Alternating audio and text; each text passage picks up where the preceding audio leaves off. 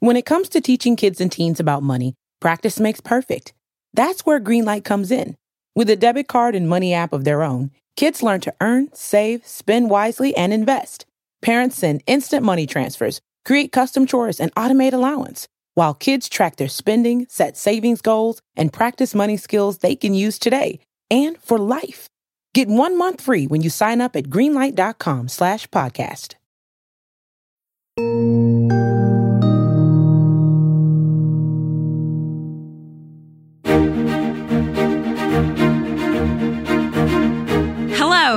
And welcome to another episode of How to Win 2024. We are recording a little earlier this week. It's Tuesday before the Thanksgiving holiday. But for listeners, it's Thanksgiving or later. I'm Jennifer Palmieri, and I'm here with my co host, Claire McCaskill. Uh, Claire, first of all, I hate the Eagles, and I'm sorry about the Chiefs. Yeah, let's move on. Okay, moving on. We're Giants fans in my family, and we're big Isaiah Pacheco fans. You have really something to be, be, feel badly about then. Yes, yeah. Mine was one game. Yours is bigger than that, my friend. Yeah, you're totally going to win the Super Bowl. But like, because my, my husband actually played football at Rutgers, so we are Isaiah Pacheco fans. So, oh, so as long as Pacheco's yeah. there, we're like, yeah, we feel good. Um, okay, but what about Thanksgiving? So, like, you're such a big baker. What's your favorite thing to cook and eat on Thanksgiving? Well, you know, it's interestingly, it's not baking. I only, uh, I, I generally have other people bring desserts. I just do the pumpkin pies. But um, picking between my Thanksgiving dishes is like picking between my grandchildren. it is impossible for me to pick.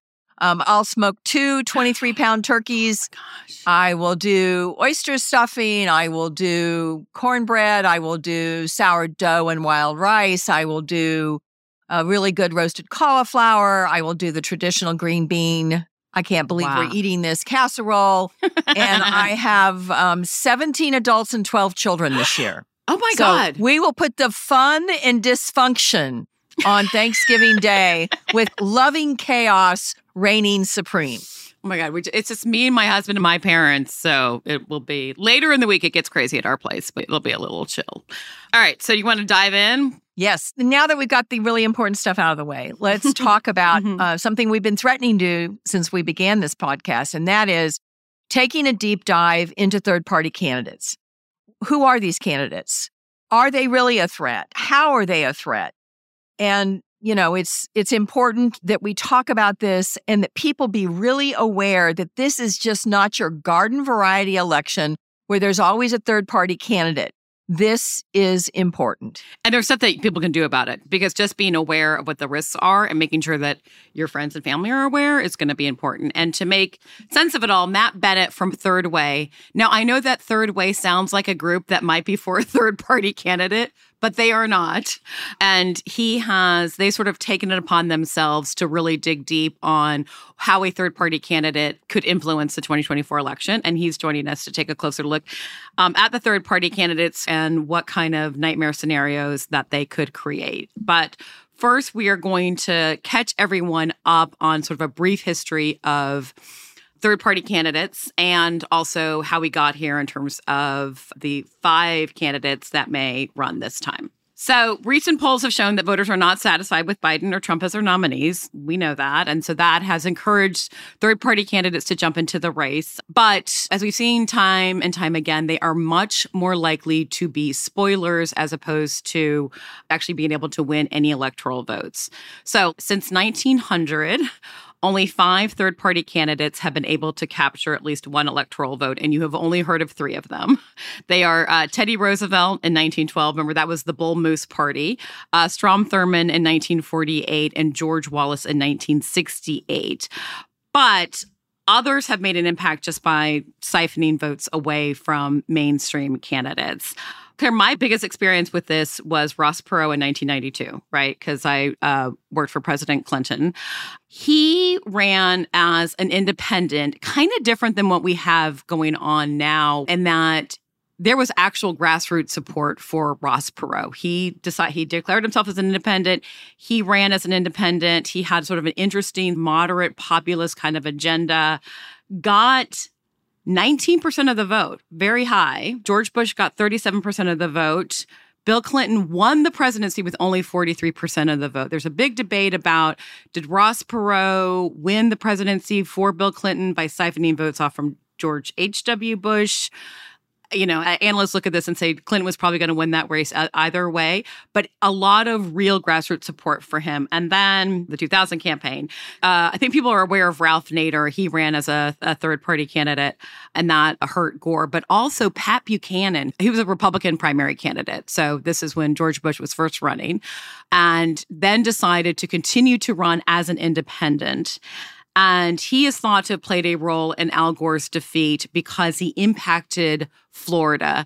People may recall or have heard craziness with ballots in Florida, and there was confusion with the butterfly ballots that potentially cost Gore the state by having people mistakenly vote for Pat Buchanan. So, like a good example of how even if there is not intent to take votes away from a candidate, that may just happen. And then, of course, Ralph Nader, who ran um, as an independent from the left, challenging Gore and Bush, he got 2.9 million votes overall not nothing. Um, and in Florida, he won 97,000 votes, and Gore lost the state by 537 votes. So Nader, Buchanan both had a big impact in 2000, even though they were not nearly as strong as Perot. Um, and then, of course, I can't talk about 16, so you're going to do it. I hate to even say her name because I hate to give her any credibility or any resonance at all. But remember what happened in 2016 no one believed Trump would win, including Donald Trump. Thank you. Literally no one. and so when he won, everybody looked around at the states that we assumed we would win, which was Michigan, Wisconsin, and Pennsylvania. She lost those states by very, very thin margins. If only half of Jill Stein's votes had voted for Hillary Clinton, she would have been president of the United States, and we would not be facing this existential threat next year at the ballot in the form of a guy that is mentally deranged. So I know you have personal experience with that. I know that you guys probably didn't think she was going to hurt as much as she did. Right. Um, That's right. And were you surprised that she got as many votes she did in those battleground states? You know, we had a lot of concerns about how the left would react, particularly in those states, particularly in Wisconsin. These are states where um, uh, Wisconsin in particular, Bernie Sanders won very big. So we ha- always had concerns about the left in uh, Wisconsin in particular, also a little bit of Michigan, also Pennsylvania. Um, but we just didn't appreciate that the two percentage points was going to matter as much as it did in these states and that she got as much as, as she did. Um, and then, of course, the big, you know, crazy thing is later seeing photos of Jill Stein at a table with Vladimir Putin and Mike Flynn and you know questions about her connections to Russia that that's just like a whole other explosion but the bottom line is someone who wasn't really even on the radar screen of most voters uh, caused the election to go to Donald Trump. So let's briefly outline the five candidates that are in the mix as a third party candidate this time. And then we'll really take a closer look at all of this with Matt Bennett uh, just around the corner. We have Robert F. Kennedy Jr., who's running as an independent. Uh, he's polled higher so far than a, t- your typical independent candidate. You have Joe Manchin, who's left the door open after deciding he did not want to go down to defeat in West Virginia. You have former Maryland Governor Larry Hogan, who's a Republican. He is probably maybe the most potential no labels nominee, and we'll talk to Matt about that. We have the progressive scholar and darling of the far, far left, Cornel West. And then we have Jill Stein, who just wants another five minutes of fame, even though she single handedly did tremendous damage to our country. Yeah. We have to take a quick break, but when we come back, the co founder of Third Way, Matt Bennett, is here to talk about their fight against third party candidates. Stay tuned.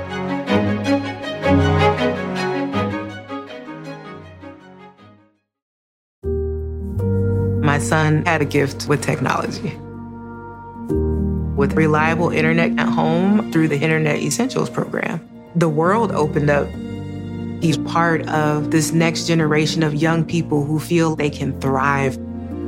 Through Project UP, Comcast is committing $1 billion to help open doors for the next generation with the connectivity and skills they need to build a future of unlimited possibilities. When it comes to teaching kids and teens about money, practice makes perfect. That's where Greenlight comes in. With a debit card and money app of their own, kids learn to earn, save, spend wisely, and invest. Parents send instant money transfers, create custom chores, and automate allowance, while kids track their spending, set savings goals, and practice money skills they can use today and for life. Get one month free when you sign up at greenlight.com slash podcast. thank you.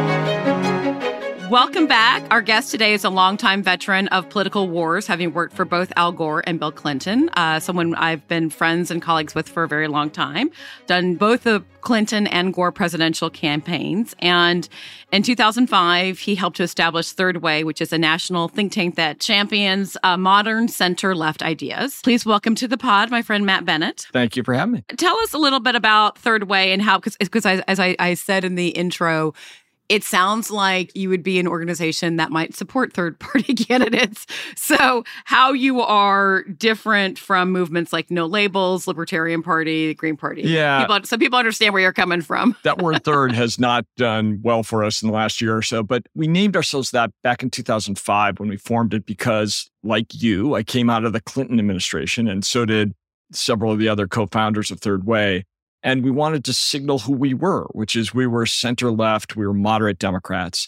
And you can't use partisan words like Democrat and Republican in your name if you're nonprofit. So it worked back then, it works less well now, but that's who we are. No labels, as you said in the uh, other segment, was for a long time working on similarly on center left things or more on centrist things. They're both uh, Democrats and Republicans. We're Democrats but they weren't doing any harm. The things they were doing in Congress were occasionally useful, but then they started doing real harm when they decided they wanted to run a third party candidate. And that's when we got involved. So I'm just so anxious to get this technical answer. And I think people need to understand this. Explain exactly how a no labels candidate could deprive Joe Biden of a victory. And I mean specifically about their success in getting on ballots in states that right. are going to matter. So they've said they want to be on the ballot in all 50 states, but as you know, really only about seven of them matter. They're on the ballot in 12 so far, including three battlegrounds Arizona, North Carolina, and Nevada. And they're trying to get on in all of the battleground states. Some of them they have to wait under state law, like Michigan, but I think we can expect that they are likely to be on all of those ballots. The problem is that unlike Jill Stein in 2016, they are going to have a lot of money and their candidate is likely to be somebody who is both high profile and is at least allegedly a moderate, a centrist, somebody that people who might be willing to vote for Trump and uncomfortable with Joe Biden would be attracted to. Now, it won't be enough people to elect that person president or to win a single state, but it is likely to be enough people to spoil the election and help Donald Trump because Trump's support has both a very hard and low ceiling and a hard and low floor. He's got, you know, somewhere in the mid 40s as a percentage of the vote. He can't get above that, which means in a head to head race with Biden, he'll lose. But he's not going to go far below that either. Because if you're for Trump, you're for Trump. You're not peeling off to vote for Larry Hogan. The problem with Biden is he's got a higher ceiling and a softer floor. That's why we're so concerned. So they are going to get on the ballot in states that matter, and certainly enough states that it could really hurt Biden. What is the likelihood of any of these third party candidates being on the ballot in all 50 states? I think No Labels has a pretty good shot at it. I have a friend who lives in Wyoming, and he was solicited by a No Labels ballot signature gatherer in Wyoming, a state with very few electoral votes that is going to go for Trump by a huge margin. So they're pretty serious about all 50 states and they might get on there. But I think it's important to emphasize that really it only matters in the seven swing states, and they're very likely to be on there. The real question about the other candidates, particularly West and Kennedy, is whether they can get on at all. Because unlike no labels, those guys have to use what we call in this business hard money to get on the ballot. They have to use money that they gather in $2,900 or less increments. And they don't have much of that. Kennedy has a lot of money, but it's in a super PAC. So, like Elon Musk, who apparently likes RFK Jr., can't just write a check and help him get on the ballot. They probably can raise that money, but it's not going to be easy, and there's no way they're going to be on in 50 states. How much money do you think you need to for this effort, and why is No Labels operating under different rules than the presidential candidates, RFK and Cornel West? So, you probably need somewhere in the order of the $60 million that their CEO, Nancy Jacobson, has said that they've gathered so far. It's very expensive to do this. You got to hire firms in all these states and they got to send people out. And the real challenge is getting good signatures, like not having signature gatherers who just write Mickey Mouse on their forms. By all accounts, the signatures that they've gathered in the 12 states where they're on so far are good. So they're spending real money. The reason that they can operate differently, they're a 501c4. It's a dark money organization. They can raise money in unlimited amounts from secret donors. And so we don't know who their donors are. We know some kind of anecdotally, Harlan Crow, who is Justice Thomas's friend, who flies him around on his private jet, and a few other Republican donors like Nelson Peltz. But for the most part, we don't know who they are. They can do that because there is a DC circuit ruling from 10 years ago that said that if you are a C4, you can gain ballot access until you name a candidate. The moment that you name a candidate, you're under FEC rules. Oh. So the oh. problem for Kennedy and West is they're the candidate and they can't operate under that fig leaf that uh, No Labels has. Okay, so that was a ding, ding, ding moment. I just want to congratulate you, Matt Bennett. You actually explained something to me. I really have majored in acting like I know what I talk about all the time, even when I don't and that I acting like I know everything. I did not understand that until this moment. And I'm guarantee you our listeners didn't. So if you take nothing away from this podcast, the reason No Labels has not named a candidate is because they can't until they get access to all these ballots in all these states because that is the easiest road to go to gain a ballot access is not having a candidate but just having a shell that raises dark money from far extreme right donors. That is exactly right. Now, there are a few states where they can't do that because the timing is different in those states or because they have to do it after a convention. Uh, one of them is Michigan, which really matters. So, one of the things they've done is they pushed up the date of their nominating convention. They're going to host a convention in Dallas. It was going to mm-hmm. be in mm-hmm. April. Now it's in March because they need to get going in raising that hard money to get on the ballot in the states where they have to do it in the spring. But uh, otherwise, everything you said is exactly right. What is the most important thing that people should do? Everyone is very worried about this. How do you wrestle this thing? How does an individual in America who thinks next year's election is different for a lot of important reasons, what can they do to stop this? Well, the problem, there's two problems. One is it's a free country. So stopping them from getting on the ballot is hard. If they have the money and the time and the organization, which No Labels has, it's not clear the other guys have it, but they do, then they're going to be on the ballot. What people can do is socialize the idea that there is absolutely, positively no way that these people are going to win the election because somehow No Labels has sold a bill of goods to their donors and potentially to some of their candidates or potential candidates that this time is different, that they can do what Teddy Roosevelt, who was carved into Mount Rushmore 15 years later, what Teddy Roosevelt was unable to do, and that is to win the election. And as you all pointed out in your opening, no one's won a single electoral vote since 1968, and he did it running as a racist. So they're not going to win the election. And if we can knock back the idea that that is even remotely possible, then I think it will be harder for them to recruit the kind of A level candidate they think they're going to need to actually compete. And so that's what people can do is just, you know, make clear that this thing is a road to nowhere. And if you get involved with this, you're involved with losers. So Nancy Jacobson, who is the CEO of No Labels, she has said that, quote, we will not spoil for either side. The only reason to do this is to win. So I think what she means is that if they look at this and think we can't objectively actually win the race, we won't put a candidate up. It's also very weird to have this all decided by like, you know, in a laboratory in DC with secret donors as opposed to a grassroots campaign. It's very weird to have a dark money group try to create a shadow party that will later come and have a candidate. This is all very backwards. Like, why are they being so secretive? Do you believe them when they say they won't do this if they don't think that they can win? And what metrics might they be using to decide that? And when? Not that you're their oh, spokesmodel. I'm the last person that they would put forward as and public enemy number one over there. But on when, I guess the last date that they can name their candidate is at their nominating convention in March. And it'll probably right. be sometime between the first of the year and then. Uh, but again, as you all noted, they lose their protection as a dark money group the minute they do.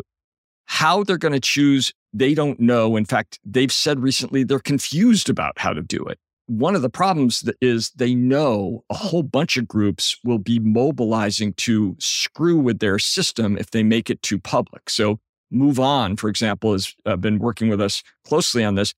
They're going to mobilize their members to, you know, vote for Claire or me or somebody to, to be their nominee who would step aside yeah. uh, for Biden. So they can't make it too public. Yeah, because like who's going to this convention, right? Uh, right. Uh, they're probably donors. You know, they don't know. They don't know what they're doing. Yeah. So this is like a star chamber thing. I mean, this is billionaires getting in a back room spending money to get on a ballot and deciding who should be president of the United States. Yeah. This is like stuff that it would be a bad movie script if it was pitched in Hollywood. It's possible they'll be in a front room, but they will be in a room somewhere, probably in in Nancy Jacobson's house in Georgetown, which is quite nice. And uh, yeah, they're going to decide themselves. So it's the least democratic thing possible. And then I have to point to one other thing because Jen, as you noted, they keep saying they're not going to run a candidate unless they can win they right. put out an electoral college map. It's on our website, thirdway.org slash no labels. Their map is so ridiculous that when we asked Amy Walter, a very well respected independent analyst, to analyze their map, she refused to do it because she said it's too stupid to analyze. The, they claim they're going to win not only swing states, they claim they're going to win like Washington state that, that Biden won by 19, Rhode Island that he won by 21, Hawaii that he won by 30. I mean, it, it is completely bananas. They can't get to 270 electoral votes without winning states that either Biden or Trump won in a landslide in 2020. So the whole thing is completely preposterous. Okay, so let's now walk down this path of what most people don't know or understand because we've never had it happen in America.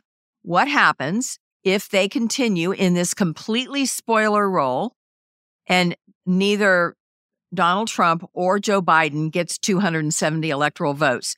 Walk us cleanly and clearly through what would the process be, who would be making the decision, and what would be the likely outcome. So, if they defy all history and they actually win a state or two, let's say they pick up one of the swing states, Wisconsin or Arizona, and the rest of the states divide very evenly, we could be in a situation where neither Trump or Biden have 270 electoral votes.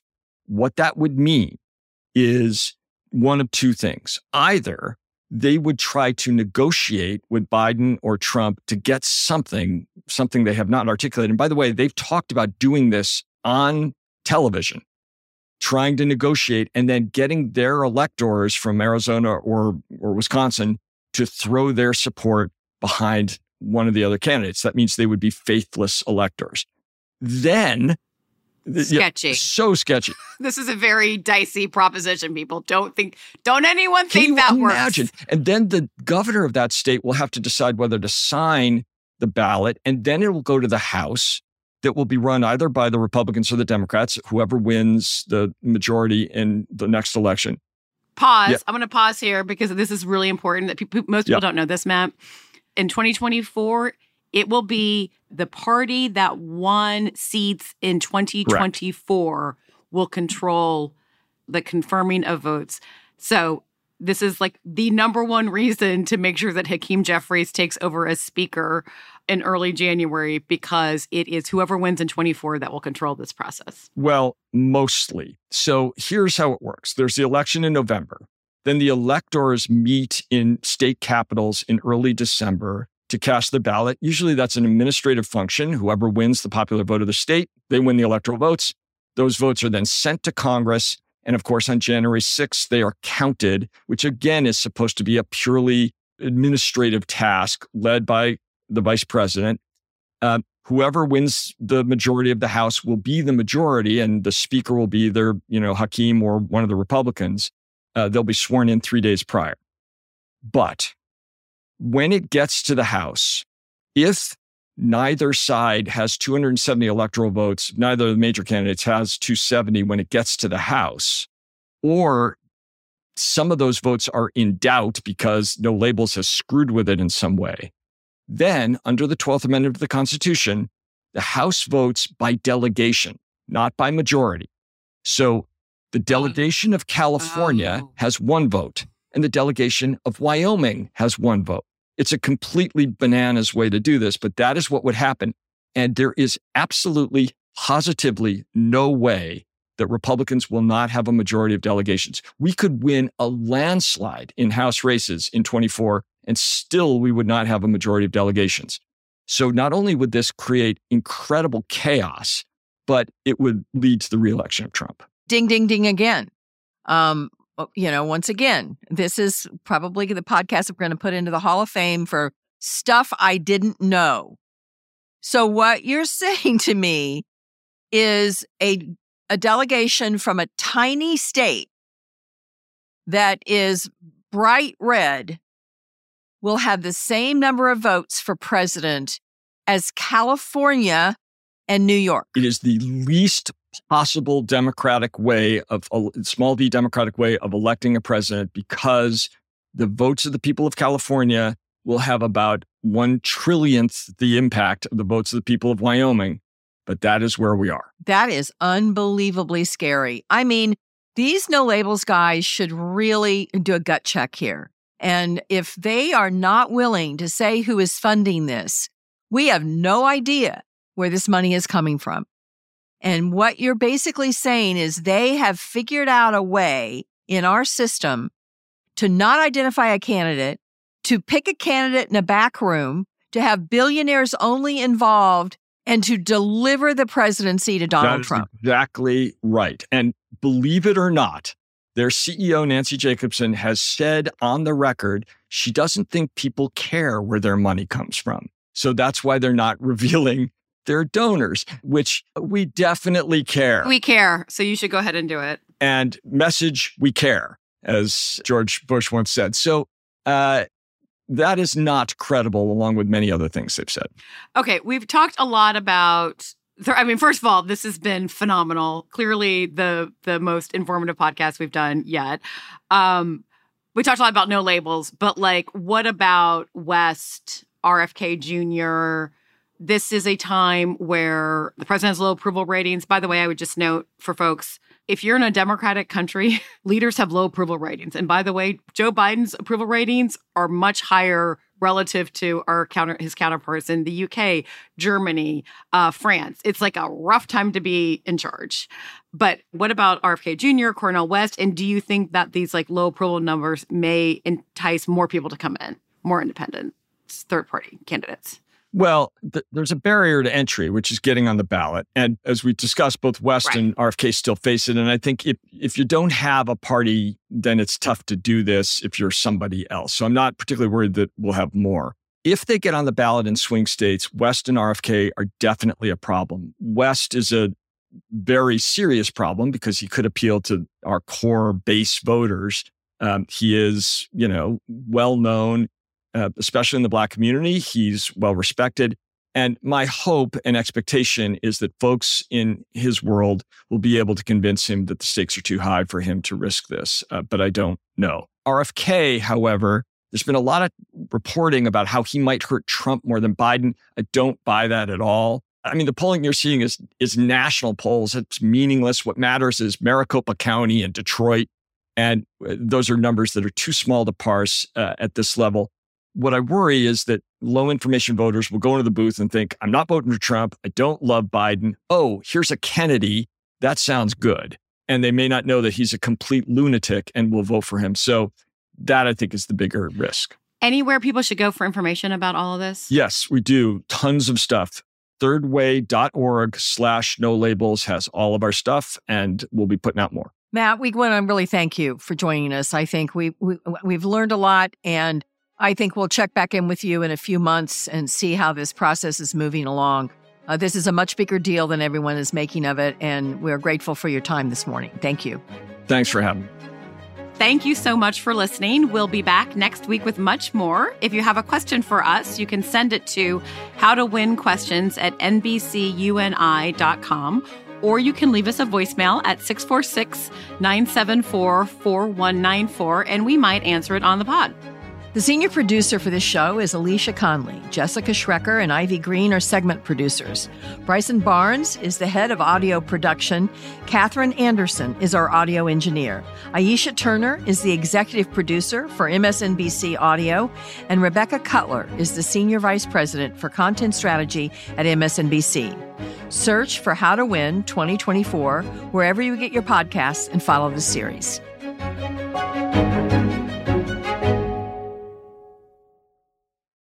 When it comes to teaching kids and teens about money, practice makes perfect. That's where Greenlight comes in. With a debit card and money app of their own, kids learn to earn, save, spend wisely, and invest. Parents send instant money transfers, create custom chores, and automate allowance, while kids track their spending, set savings goals, and practice money skills they can use today and for life. Get one month free when you sign up at greenlight.com slash podcast.